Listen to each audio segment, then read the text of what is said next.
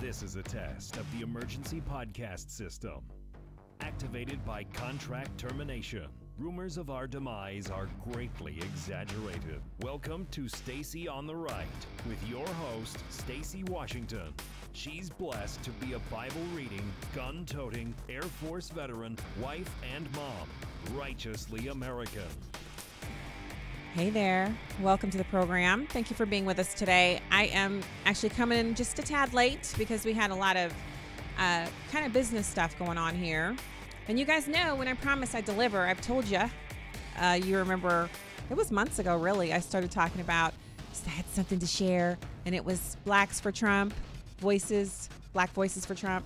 But I wasn't able to tell you until I was actually able to tell you. So, working on some pretty cool stuff and uh, really focused on getting you know there's there's put the first things first and sometimes your life gets in the way and sometimes it's just uh, a, a, combination of a whole lot of people not doing what they're supposed to do and then you have to kind of go back and painstakingly go through each step. And so i spent a few hours doing that today and i still have some troubleshooting to do on the equipment here which is why we're back in this studio doing it this way instead of going straight to LiveSet TV. This episode will appear on LiveSet TV. The podcast will be available for listening.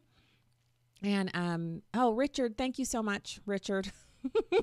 He's already in the chat room. And thanks to everyone else who is tuned into the show. Thanks so much for being here. Today on the show, we're going to talk Chick fil A. You might be looking at the title and thinking, Wow. So a lot of disappointment out there. I know a lot of people are feeling really just betrayed. They're not sure what do we what do we do? How do we how do we handle a business that has been so strong uh, caving to the liberals? Well,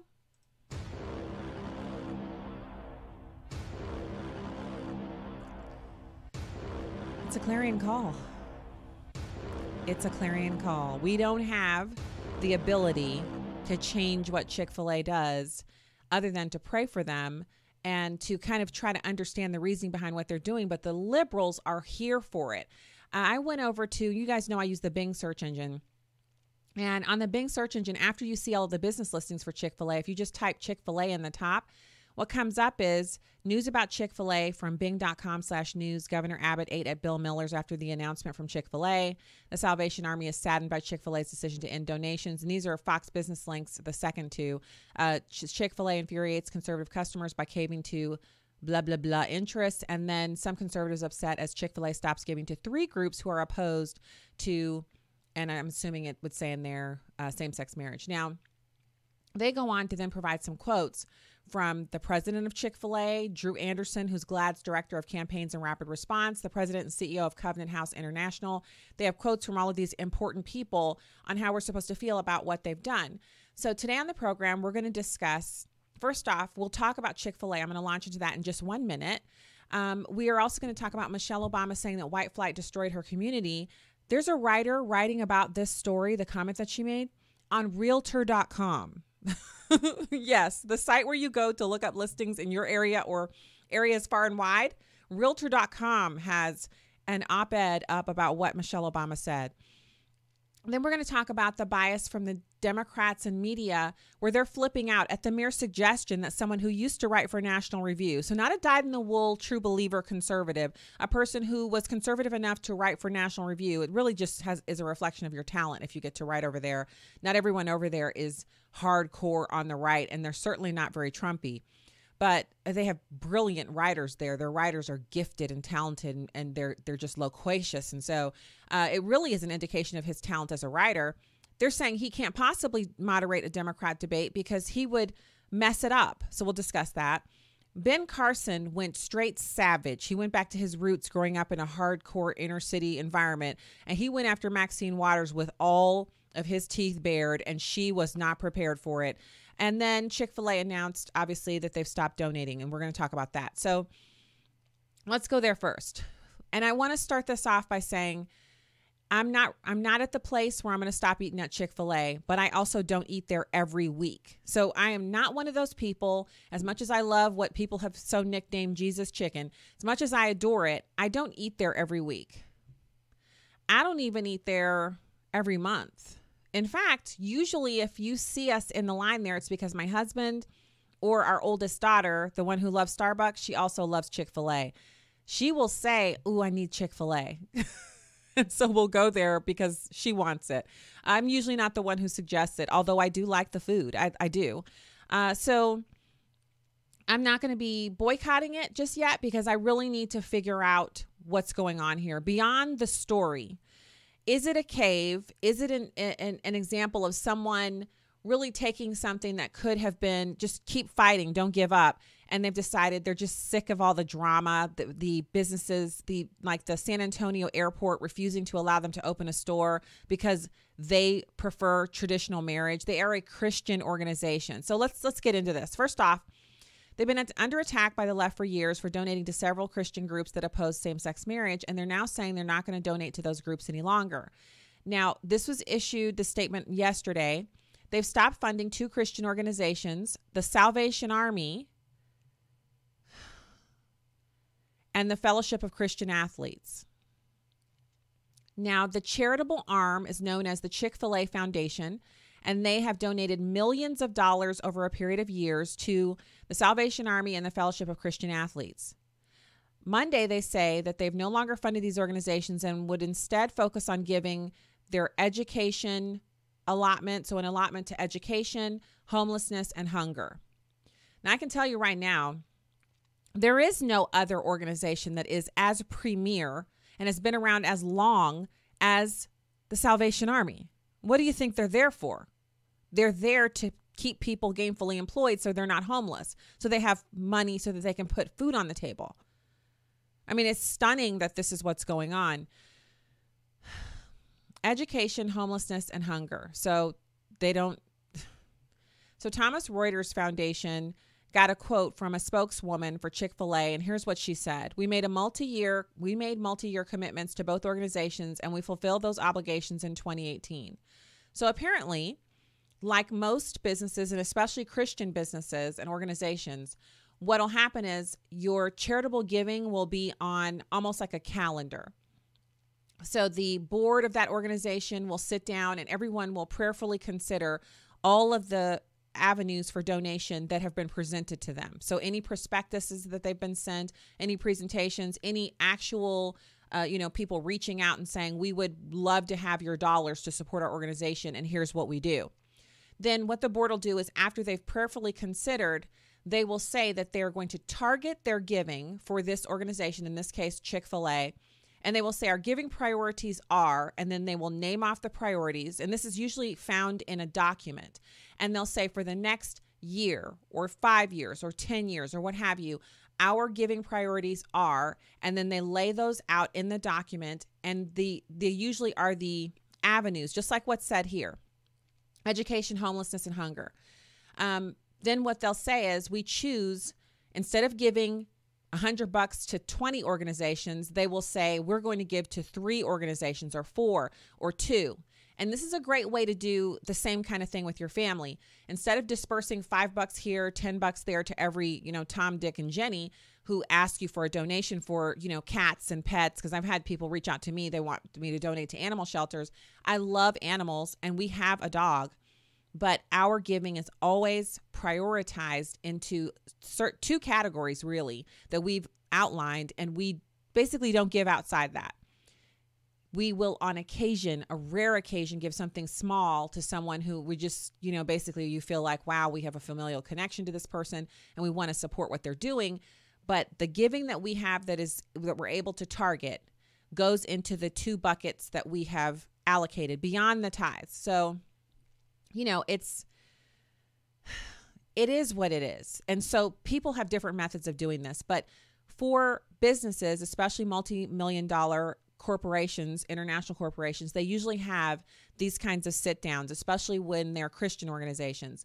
They want to have basically order to the giving. So that's what it sounds like to me has happened here. Now, a family owned company, Chick fil A, they issued a statement saying they would no longer make multi year commitments and would focus on partnerships annually to allow maximum impact, which could include faith based and non faith based charities.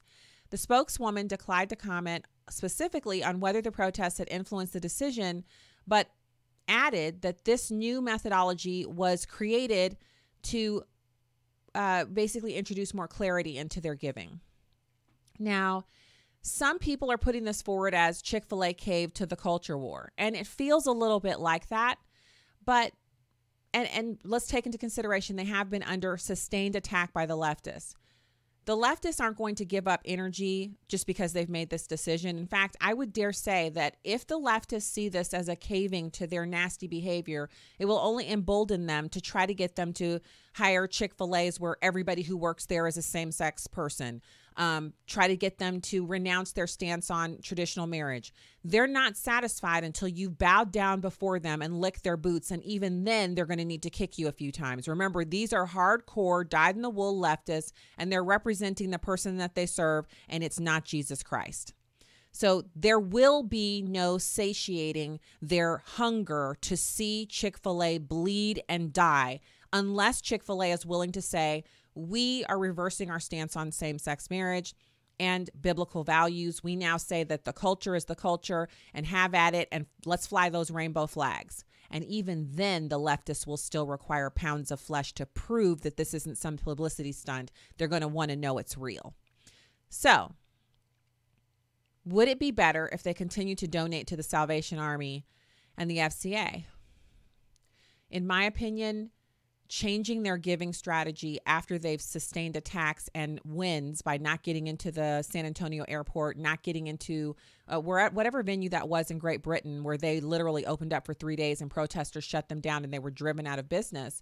Um, any anytime those two things things like that happen and then you make a change in your policy, it appears that you're doing so because you want to appease the left any appeasement only makes them hungrier for more of your blood. So it's I think it's a terrible idea for them to make this announcement right now, but it sounds to me like it coincides with the end of a planned giving initiative that was a multi-year multi-year sustained effort that is now closing out with this calendar year. So 2019. So in 2020, they begin a new system and instead of doing 5 years at a time or 10 years or whatever it was, they're going to now do an annual basis where they ch- pick and choose and they're saying they want to partner with communities where their stores are located. I understand that too. So think about it. If Chick fil A partners with the communities where they're located, let's say on homelessness, in areas where there's homelessness, they partner on that. That's a huge public relations win for them, in addition to them still giving to charities that could, in theory, still be Christian and still have uh, the same kind of impacts. But again, if you alienate your customer base, there's a reason why Chick Fil A is growing like weed. That that that it has uh, sustained growth, and that is that the Christian community, with all the kids, uh, all the teenagers, the the community of Americans with all the disposable income and the desire to eat breaded chicken. Remember, liberals are into eating Beyond Burgers, quinoa. Um, they're pescatarians, they're vegetarians. Liberals aren't actually interested in eating chicken from Chick fil A. Some of them will eat it occasionally, but for to say that hardcore leftist yoga people are going to spend the majority of their disposable income on fast food at Chick-fil-A just completely does not acknowledge who leftists are. And we're talking about leftists on the coast. They're not Chick-fil-A's primary customer base. So this is an interesting tactic for them to take. Now, um they're saying it wasn't because of the backlash and I'm sure there is a hope that at least the announcement will garner them a little bit of relief, but it's not going to get them relief. Leftists don't give you kudos for bowing down to them. Like any other despots and tyrants, they're never satisfied. This will not get Chick fil A any room within them. And, and if you don't believe me, just look at Walmart. They keep banning the guns. They've been doing it for decades now, removing guns from their shelves, removing ammo from their shelves, and leftists keep going to their stores and shooting them up, and leftists keep blaming them for for mass shootings when they happen, even though Walmart is not the primary retailer of firearms in, in America. They are one, but they are not the primary. And they're they're not the reason why America loves guns or has uh, high gun ownership or anything that Walmart did not write the Second Amendment. I don't know if anybody noticed that, but they're not the ones who came up with it. But they still have to take the sustained hits. So I'm going to give you a little bit more information. And by the way, the peppermint chocolate chip milkshake is still out there. if I wasn't trying trying to lose some weight, I would be over there on that chocolate chip peppermint milkshake like nobody's business. Now, um, uh, here we go. So the Chicago Tribune says it's actually three groups that are not being given to by Chick Fil A. Um, LGBTQ rights organizations say they have cautious optimism. Yeah, okay. They they have cautious optimism. All right. I you know what? This is one of those situations where I've already had a day of a day and these people they're going to get on my nerves. I can see that now. So, the Chicago Tribune, which is riddled with ads and very difficult to navigate because uh, they have all these pop ups. So I'm going to go to the reader version.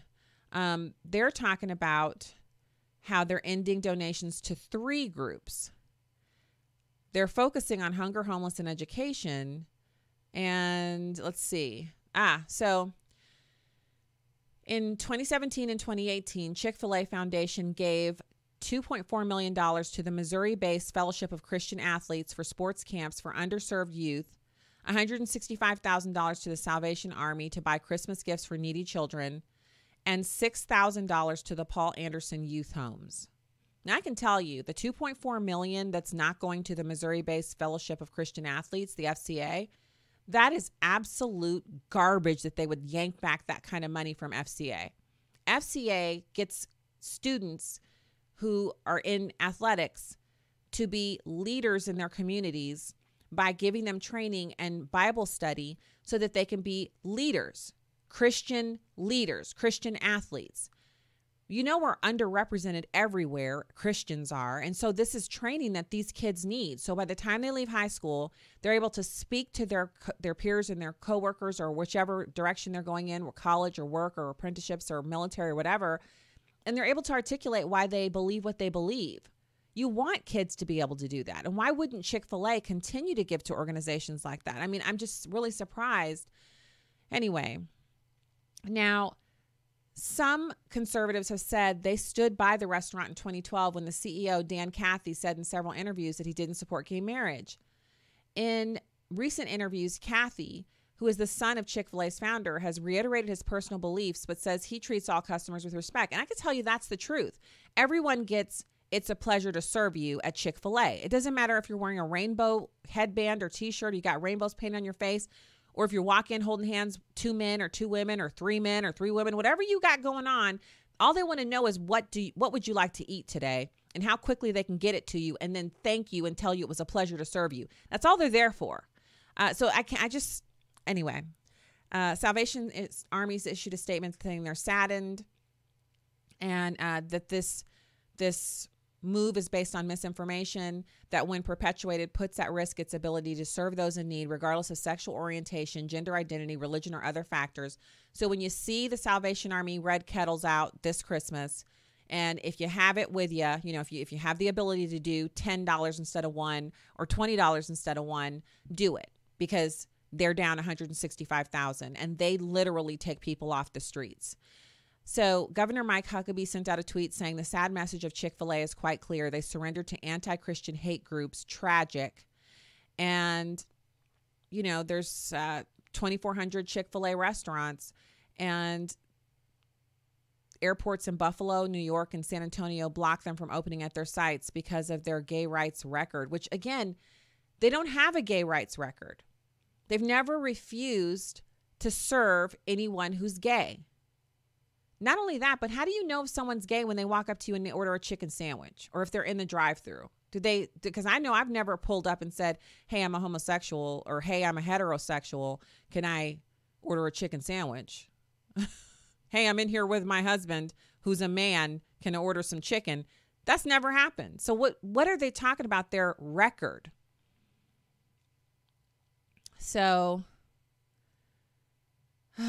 they also say they want to ensure restaurants are safe for gay employees. Why would a gay person want to work at Chick fil A other than to cause disruption and, and, you know, whatnot? So, anyway, we're pivoting over now to our next subject. And we're not going to have any breaks or commercials. We're going straight through today. See how you like that. Um, so, I, what I want to do is just call everybody to remember whenever we see something like this, instead of getting angry, and I, I feel disappointment, but I don't feel anger. Let's try a different tactic.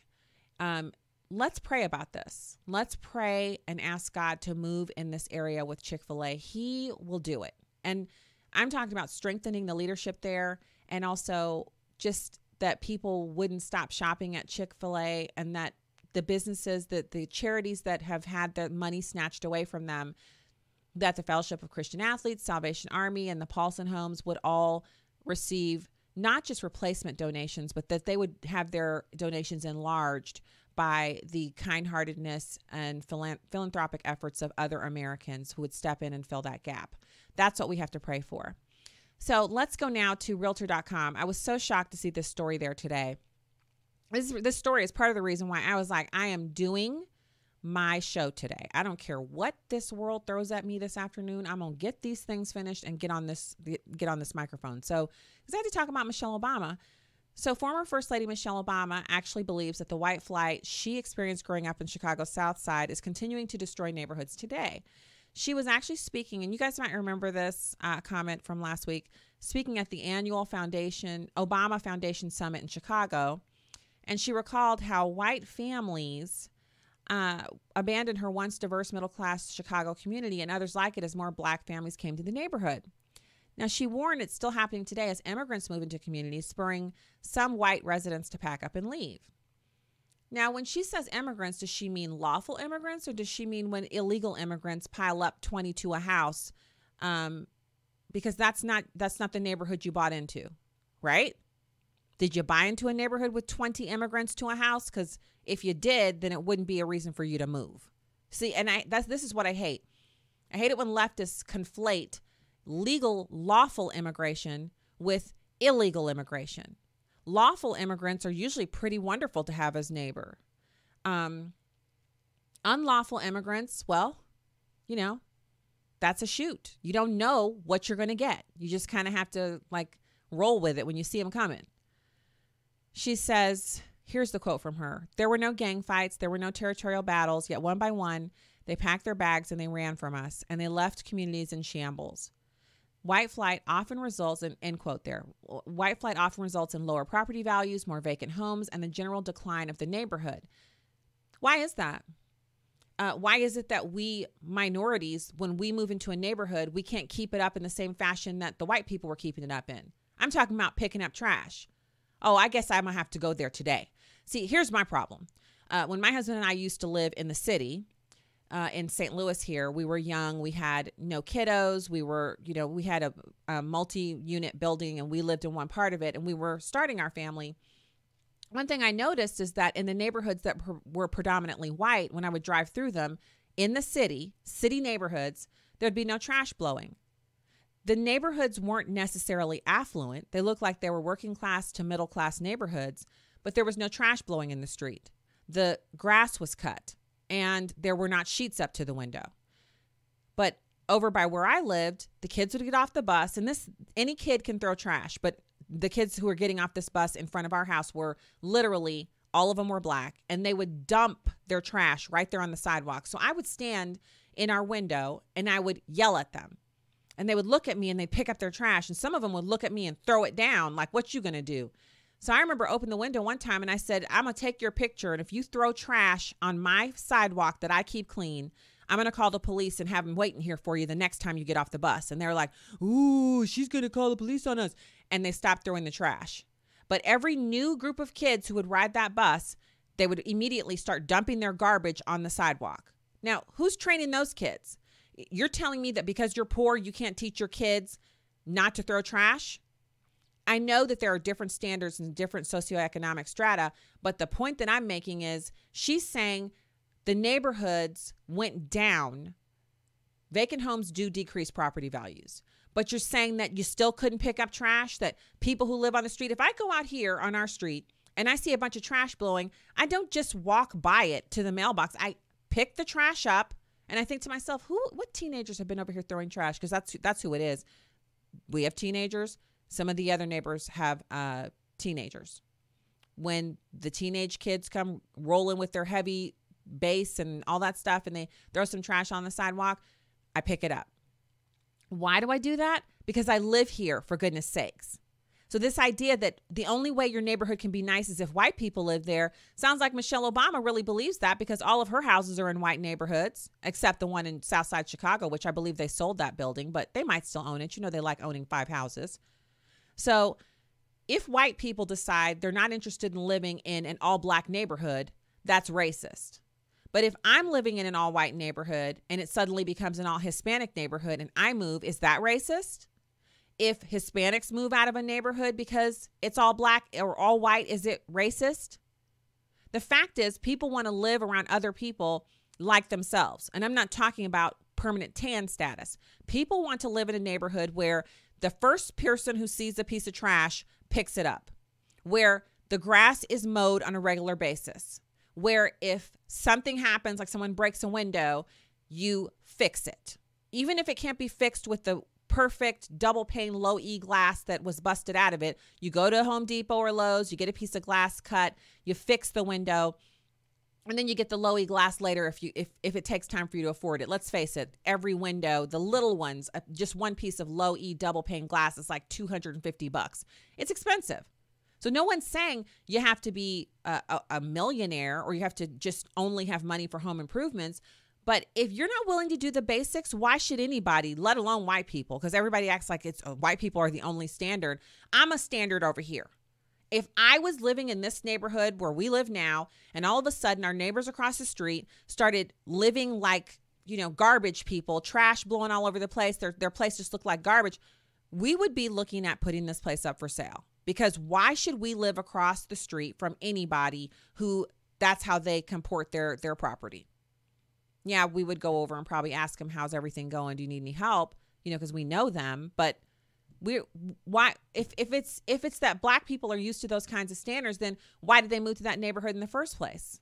Now, some of it back when Michelle Obama was a kid, some of it might have been ignorance, people not wanting to live around people that weren't them like themselves, residual racism, what have you. It could have been some of that as well. I'm not ruling it out, but I am saying that trash blowing in the street is not a white people problem. It's actually not a black people problem. It's a, hey, I'm lazier than the laziest thing you've ever seen in your life and I can't pick up trash problem. That's what it is. I'm dumping trash out of my car into a parking lot. Have you ever seen that? I remember one time the kids were with us. Uh, we were actually in Florida. We were on vacation and we left out of the mall. And as we were pulling away, we saw a guy literally get in his car and he was eating a sandwich and he opened his car door and just swept a whole bunch of trash off the floor of his car to include the sandwich wrapper that he was just eating. He swept it off onto the ground, slammed the door shut, and pulled away. And the kids were sitting there. This is before they had smartphones, obviously, they were small. And I was like, Did you guys see that? And they were like, Yeah, he just swept all his trash on the ground. I said, That's low class. That is a person who has not been properly trained by their parents because someone has to pick that trash up. If it doesn't get picked up, it will blow away. I tried to get my husband to go over there so we could pick it up and put it in one of the plastic bags that I kept in the second row seat pockets just in case anybody had to, an accident. And he wouldn't pull over there and do it because he was like, We are not picking up that man's trash. I was like, Okay. He said, We're at the mall. There are employees here who will pick it up. And so we pulled away, and I was just fuming because someone had to pick that trash up, whether it stayed there in the parking lot and got picked up or it blew away. Now, am I making too big of a deal over trash? Some people might think so. But for you that think so, just look around your neighborhood. Is it full of trash? Maybe it is, and that's why you don't think this is important. And if it's not full of trash, if you live on a street that's pristine and clean, then you can imagine what you would do if people moved in who blew trash all over the place. It's really that simple. It, you know that a person who will dump their trash out on the ground at a mall parking lot or on your street, you go to their house, they probably got trash on the floor. They probably live like they live in a trash heap. That's how that's who they are. That's who they are. So, and back to this article Samuel Kye, who carried out a study in the Journal of Social Science Research, um, was talking about the communities that experience white flight, typically starting out as middle class. His quote is Whites are willing to tolerate a cer- certain level of diversity, but once it crosses a threshold, white flight becomes likelier to occur. He also said once the non white groups become 20 to 25% of the population, that's when it flips. Okay, so if you know that, just I I I'm I'm just going to keep going. That's what the Obamas experienced growing up on Chicago's South Side. The city is the fourth most segregated metropolitan area in the nation, according to a recent report from the 24 7 Wall Street. Now, can I tell you something else about Chicago that isn't noted in this op ed? Chicago is also exclusively run by Democrats. So the segregation is propagated by Democrats. They encourage blacks to stay in their own communities, stay in the south side of Chicago. Don't even think about moving out of the south side of Chicago because that's where you belong. It's not Republicans telling them that, it's Democrats. But if you point it out, they'll say, "Oh, you're saying things." Yeah, yeah. Stop whining at me, Democrat. Stop. Just stop. So she says you were running from us and you're still running because we're no different than the immigrant families that are moving in, the families that are coming from other places to try to do better. Would this is nothing but virtue signaling garbage from Michelle Obama. First of all, she's really different from people who move here from El Salvador or Honduras or whatever, isn't she? She owns five homes. Okay? So then they, this person goes into the study of how immigrants living in a neighborhood um, there are fewer crimes. Um, one, immigrants moving in also is met by a 1% rise in rental pri- prices. Um, so she's talking about what she saw as a child. She, but she's only she's talking about it in a silo and not using any other information to bolster her her her tale. And it's okay to share a tale or story or whatever you've got um, that happened to you but to characterize all white people as running away from minorities and black people is very inaccurate. Um, if you move into a neighborhood and you go and you meet all of your neighbors and you just happen to be permanently tanned as I am, and you go over with a plate of cookies or a basket of muffins, or maybe you just go over with your with your hand and you shake their hands and say, "Hey, we moved into the neighborhood. Um, just want to let you know, you know, I work here. My husband works there. Uh, you know, these are our kids. This is what they look like. If you see them running around, they live here too, you know. And uh, we wanted to meet you. You know, we have a dog. Do you guys have a dog? And just start up a conversation. You don't have to go over there and spend the night. You could just go introduce yourself. And uh, I, I find that all people, whether they're white or any other shade of God's creation, they really respond well to a firm handshake, eye contact, and information people love to know about other people. So if you go over there and you tell them about yourself and then ask them, hey, what about y'all? Where do y'all work around here? How, how long have you lived here? We just moved in.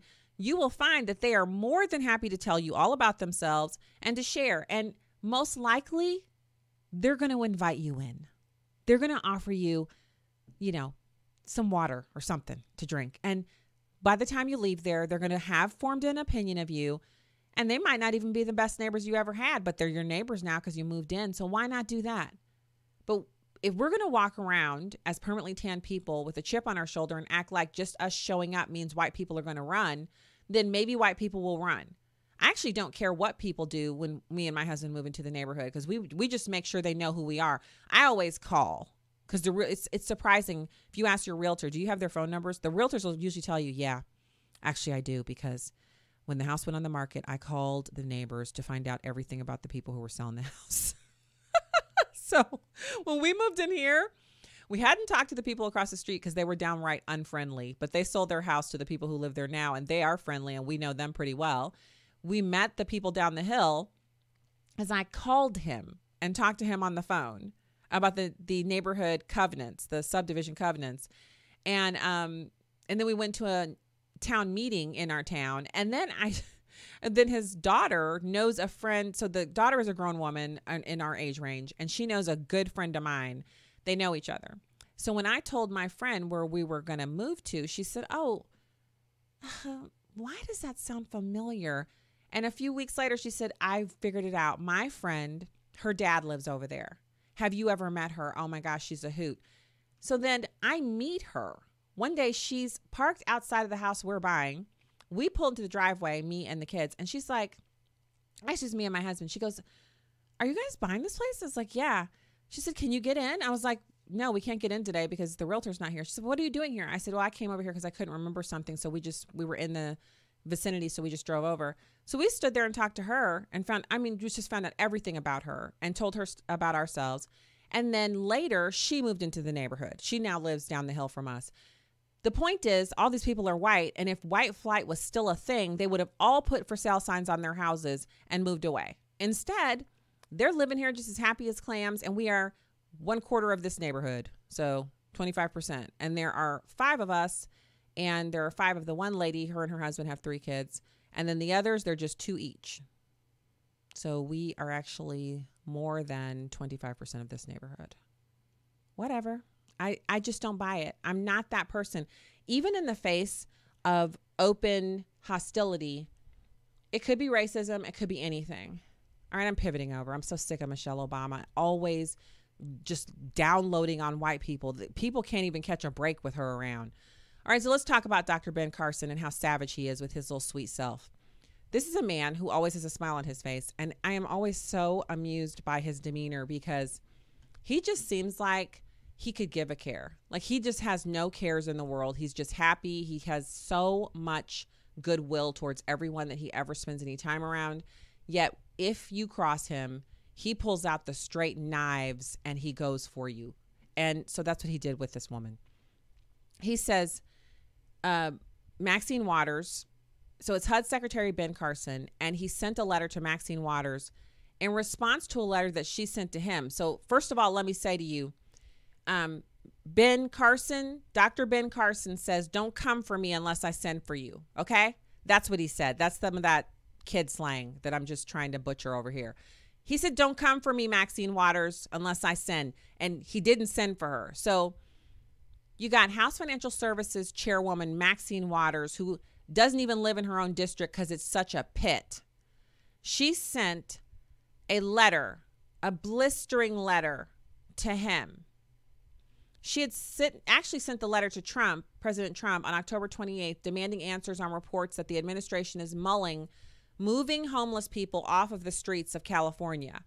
She wrote, Your shamelessness knows no bounds. If you want to read all this stuff, you can find it at uh, listen.stacyontheright.com. So Carson wrote her back. He said, My mother always taught me that people shouldn't throw rocks, especially when they live in a glass house. Because of that wise lesson, I was a little surprised to read your hostile letter to President Trump regarding the record number of homeless Americans in California, particularly in your district. Your shamelessness knows no bounds. Sorry, that's what she wrote to him. Carson wrote back Shamelessness is a career politician of 30 years laying blame. Shamelessness is allowing more than 55,000 Americans to live on the very streets that they represent. To me, the most compassionate, obvious, and logical solution would be to get as many homeless Americans off the streets with a roof over their head as soon as humanly possible. He continued on. I have sent multiple letters to your office and requested numerous meetings, but each time you've refused.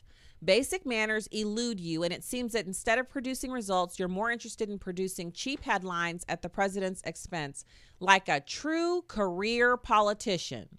Ooh. He also alluded to the dust up over his comments about transgender people this fall. Carson has maintained that he was merely repeating a concern that big hairy men were trying to enter women's shelters and refused to apologize for the remark when he appeared before Waters Committee last month. He also wrote Shamelessness is allowing anyone other than a biological female into a battered women's shelter.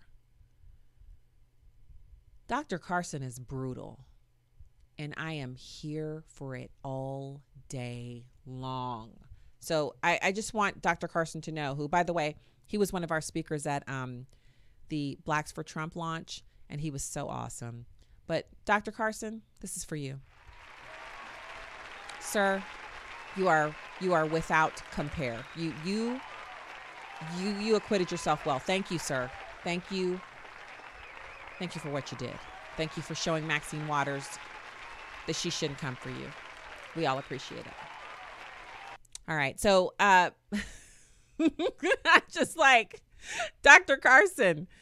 He's he says don't play. Don't play with him. All right, last story we're going to cover today on the show And this one is about bias. So I don't know if you guys have ever noticed, but every single time the Republicans have a big primary or a primary of any kind, the Democrats are the ones that moderate the debates. And so they take turns asking questions to try to play gotcha, to try to embarrass our candidates, anything they can do to make our candidates look bad on television. Now, I'm going to tell you something. I'm going to tell you something right now.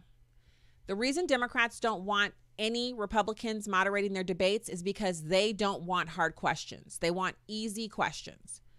But they deserve whatever they're going to get. That's what they deserve. So they're flipping out because and having a total hissy fit because Robert Albritton, the publisher of Politico, wants Tim Alberta, the chief political correspondent for Politico magazine, to join journalists from PBS NewsHour at the moderator's desk. The top PBS journalists under consideration are Judy Woodruff, Yamiche Alcindor, and Amna Nawaz. Politico's decision to push for Alberta has rankled officials at the DNC because, uh, and, and also journalists at PBS and even Politico, because Alberta previously wrote for National Review, which is a conservative magazine, and he spent the bulk of his recent career chronicling the Republican Party. So, dude can't ask questions because he's not a leftist. Okay. So they're having fits. Democratic Party officials say such a journalist is ill suited to co moderate a debate meant to better inform Democratic voters about their potential nominees. Now, I'm going to tell you something. That is a ball faced lie from the pit of hell, and whoever wrote it should be ashamed of themselves. Okay? There, I said it. NBC News wrote an article about the PBS people throwing fits about the possibility of one of the moderators being not a Democrat not a Democrat. They don't even want to answer questions from anyone who is not docile, compliant, and basically with their lips attached to their rear ends. And so I I'm gonna tell you, um, they should have every debate, whether it's Republican or Democrat, there should be people moderating it who are representative of each of the political parties the idea that the only people who can moderate anything are Democrats, um, that's not fair, and and it doesn't represent the electorate. It's just disgusting. All right. So, uh, programming notes will probably be coming straight to you from LifeZette tomorrow, which means you'll see the show posted on Facebook and it will not be live streamed directly.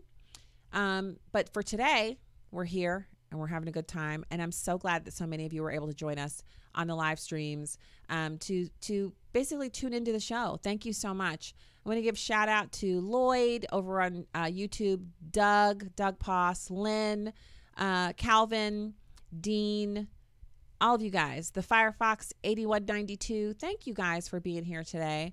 And over on Facebook, you guys are rocking it. You're awesome. Um, Lisa, Katrina Gross, Chuck, Doug's over there too. Richard Layton, Dorothea Smith. Thank you guys for coming on over. Um, Vivian Wydrzinski, who is my good friend, and Carl Edis Mitchell III. Look at him hanging out in there. Paul Richards, Eddie Martinez. You guys are awesome. Thank you for being with us today. Um, I also want to say thanks to those who have been so encouraging. Um, over at the Stacy on the Right com live stream. We have Richard Layton and JBM GRTH uh, all transitioning into the show. Thanks for being here. And I will be back with you tomorrow, probably coming to you live from LifeZette, which means the whole show will be posted at once. Yeah. So we're still getting used to this new routine. We'll see what happens. But thank you and have a fantastic evening. And don't forget to subscribe over at stacyontheright.com. And also don't forget to uh, you know, sign up at Patreon, patreon.com slash Stacy or paypal.me slash Stacy. God bless.